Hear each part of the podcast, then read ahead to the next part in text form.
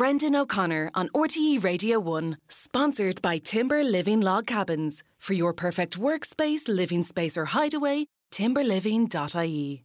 Brendan O'Connor on RTE Radio 1, sponsored by Timber Living Log Cabins. For your perfect workspace, living space, or hideaway, timberliving.ie.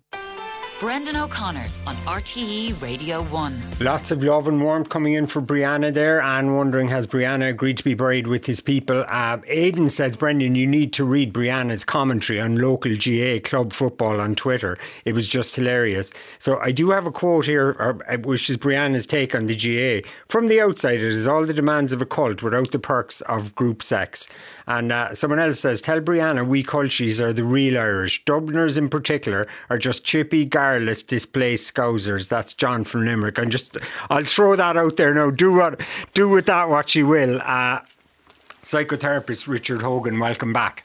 Hi, Brendan. How are you? And today we're going to talk about it's going to kind of become a tricky subject masculinity, what it is to be a boy, uh, uh, what it is to be a man. And I suppose crucially, how we might make that a positive thing, yeah. how we might positively influence them. Uh, because I think we do worry a lot now about the influences sure. Uh, uh, on our boys and our young men.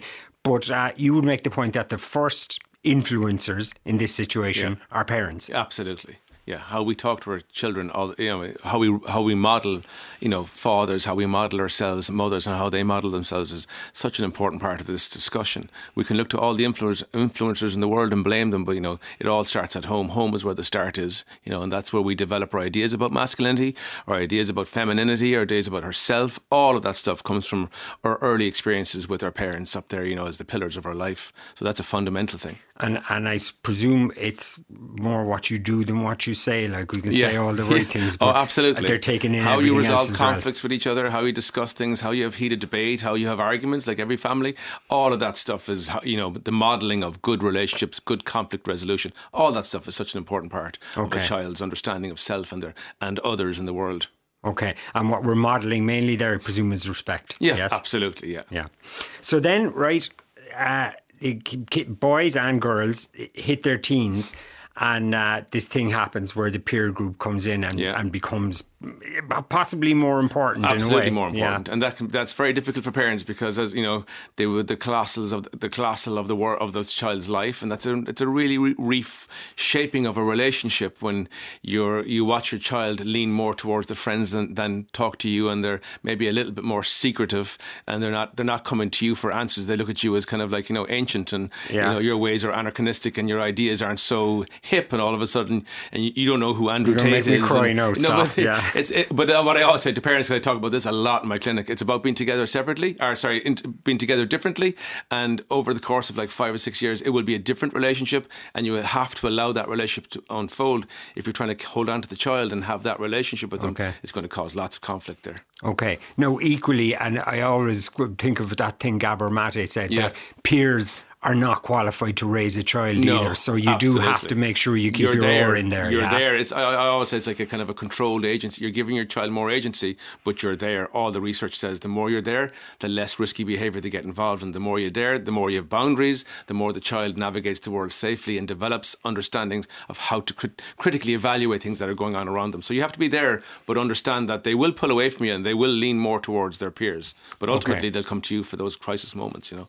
Okay, and if they're bucking against those boundaries, you have mm. to st- stay firm. They, you have they, to stay they firm. ultimately want them. They crave them, Brendan. Yeah, yeah, no, it's like that Robert Frost line. You know, good fences make good neighbours, good boundaries make good children, and make good adults. Okay. Now, I think what a lot of parents are going to think about the peers thing is that the unfortunate thing is you can't choose who their friends are. No, but, but like you know that thing of show me the five people you spend most time with, and, yeah. and that's who you I tell are. you who it's, you are it's a different that, one, yeah, like, yeah. isn't it? What I'd always say to parents as well is make sure that the children you know, that that your your son or daughter is hanging around with, you know, you know them and you know their parents and get into okay. a WhatsApp group. It's such an important thing. Get into a WhatsApp group with their parents, and all of a sudden, you know, your your child knows that that jig is up. That you can't pretend. You know, Brendan's, yeah. uh, you know, Sarah's dad is much nicer. He lets her out. Well, we we're all in a conversation here, and we're all saying the same thing, and all of that's really important for supporting your children. Okay. And then they get a phone. Yeah. Uh, which is a new thing now, I suppose, uh, to be navigated. And in a way, like more than parents or friends these days, you wonder if the phone is the biggest influence Or well, on, it on, is. On yeah. No, it, it, uh, it is, Brendan. You know, it, you, you just you, you, couldn't be awake in this world currently and not see the impact of technology in a child's life and in all of our lives. It's just like a Trojan horse. It came in here, and we can't last, you know, hours without the thing. We can't sit and watch TV without knowing it's next to us. And children now communicate through it, and that's how they socialise in a lot of ways. And so we have to understand that that's that's a new phenomenon. And how do we parent that? And how do we have a policy around that that allows yeah. a child to have it and also be separate from it? And that's a crucial thing. Okay, but it's opening up all these unfortunate it is, doors it's for, opening for up boys, particularly. For, bo- for boys, that manosphere. I don't know if you've ever heard about that. This this this space where all these ideas around masculinity are being propagated, and you know people like Andrew Tate have like 12 billion clicks on their TikTok accounts, and they've got billion, you know, millions of followers, and, and and a lot of what they're saying is is something that parents should be very worried about and very concerned about. And what I'd say to parents, if you're listening, you know, and, and you haven't heard the name Andrew Tate, I would say to you that's something that you have to ask yourself how how haven't I heard this? Because he is absolutely the biggest phenomenon uh, you know of the last year on social media there's no doubt about it. And what he says is something that we should be we should be analyzing and talking to our teenagers about. Okay, so do, do, do, the temptation could be to say, okay, I have a vague idea what this yeah. guy is about, dismiss it, and kind of, you know, the deplorables kind yeah, of argument. Yeah, yeah, but actually, we you're saying we kind of have to engage with it a little bit. No, yeah, I think always discourse is You know, if you if you just dismiss it as nothing and you say to your child, "I don't listen to him," that's only stupid. You have to listen to uh, the first question. I'd always and I speak with teenagers all the time. You know, I work in, in school and I speak with great kids, you know, all the time, and they give me loads of ideas of what's going on, and, and they talk to me, and they might some of them might like Andrew Tate, some of them really dislike Andrew Tate, and what they'd say, what the question I'd always ask myself is, when I talk to a kid who likes Andrew Tate, I don't immediately say, well, there's a kid now who's a misogynist because he consume.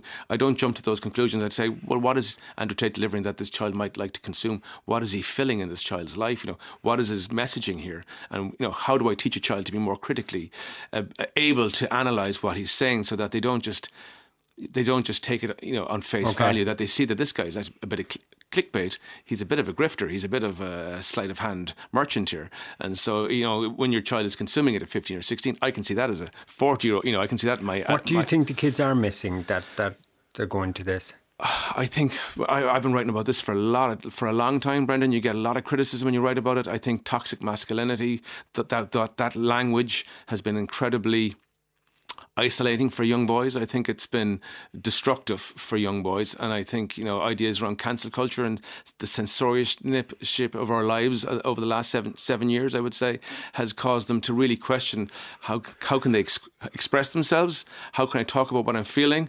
Um, am I? Is there something inherently wrong with me? You know, if you follow those toxic masculinity ideas, okay. is that there's something inherently yeah. But I, I think I think we'll say, in fairness, that what toxic masculinity is talking about a strain in yeah, men, exactly. and it is always men doing this stuff. A strain of toxicity there. It's not all of them. See, I suppose but what you're saying is that if we tell these boys they're they're bad, they're toxic, instead of having yeah. good expectations of them. See, I think there's societal ideas that we need to get at. Right? I think they're really important societal ideas. I don't think any of us who are reasonable speaking are reasonable thinking under doesn't realize that there was inequity in our society for generations and generations, and that's a really important thing. And so the shift happened, which is you know which is vitally important for yeah. a, a, an inclusive society. You know, uh-huh. and I've done loads of work around inclusive, inclusivity. I went to America to, a couple of years ago on a Fulbright scholarship, all around this idea of inclusivity. How do we include people, and how do we have a diverse and equitable society?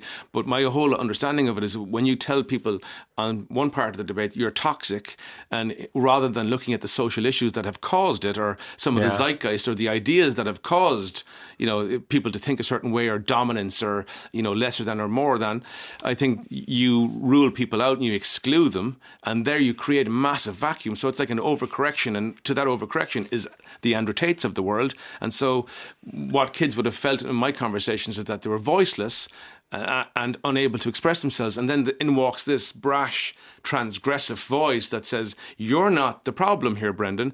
It's these feminists who are the problem. They're, you know, this is a." A gynocentric world. It's a sick, twisted, you know, pathological okay. world that is limiting, you know, pushing you outside of it, and so okay. they feed so, on that idea. So we, uh, I'm guessing then that talking to them and listening to them and all that, building is, their ability to critically evaluate what he's saying, you know, okay. really, that's what you need to get into.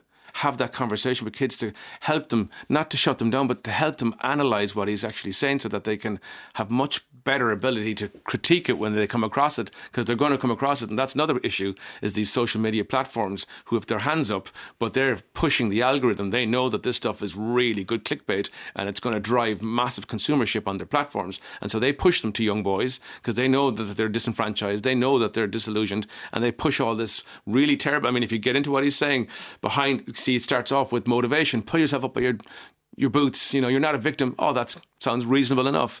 And then you get into what he's actually saying here, and it's like, you know, quite okay. heinous, you know. And look, we we were all kind of uh, young and immature yeah. and, and riddled with hormones and all that at one stage. But is is there a kind of a I won't call it a toxicity, but is there something different in this generation of lads? Like, are they a bit more poisoned by porn, Andrew Tate, all that kind of stuff? I think they're more disenfranchised because of social media for sure, and uh, just what we talked about there, all those ideas that there's something inherently wrong with them.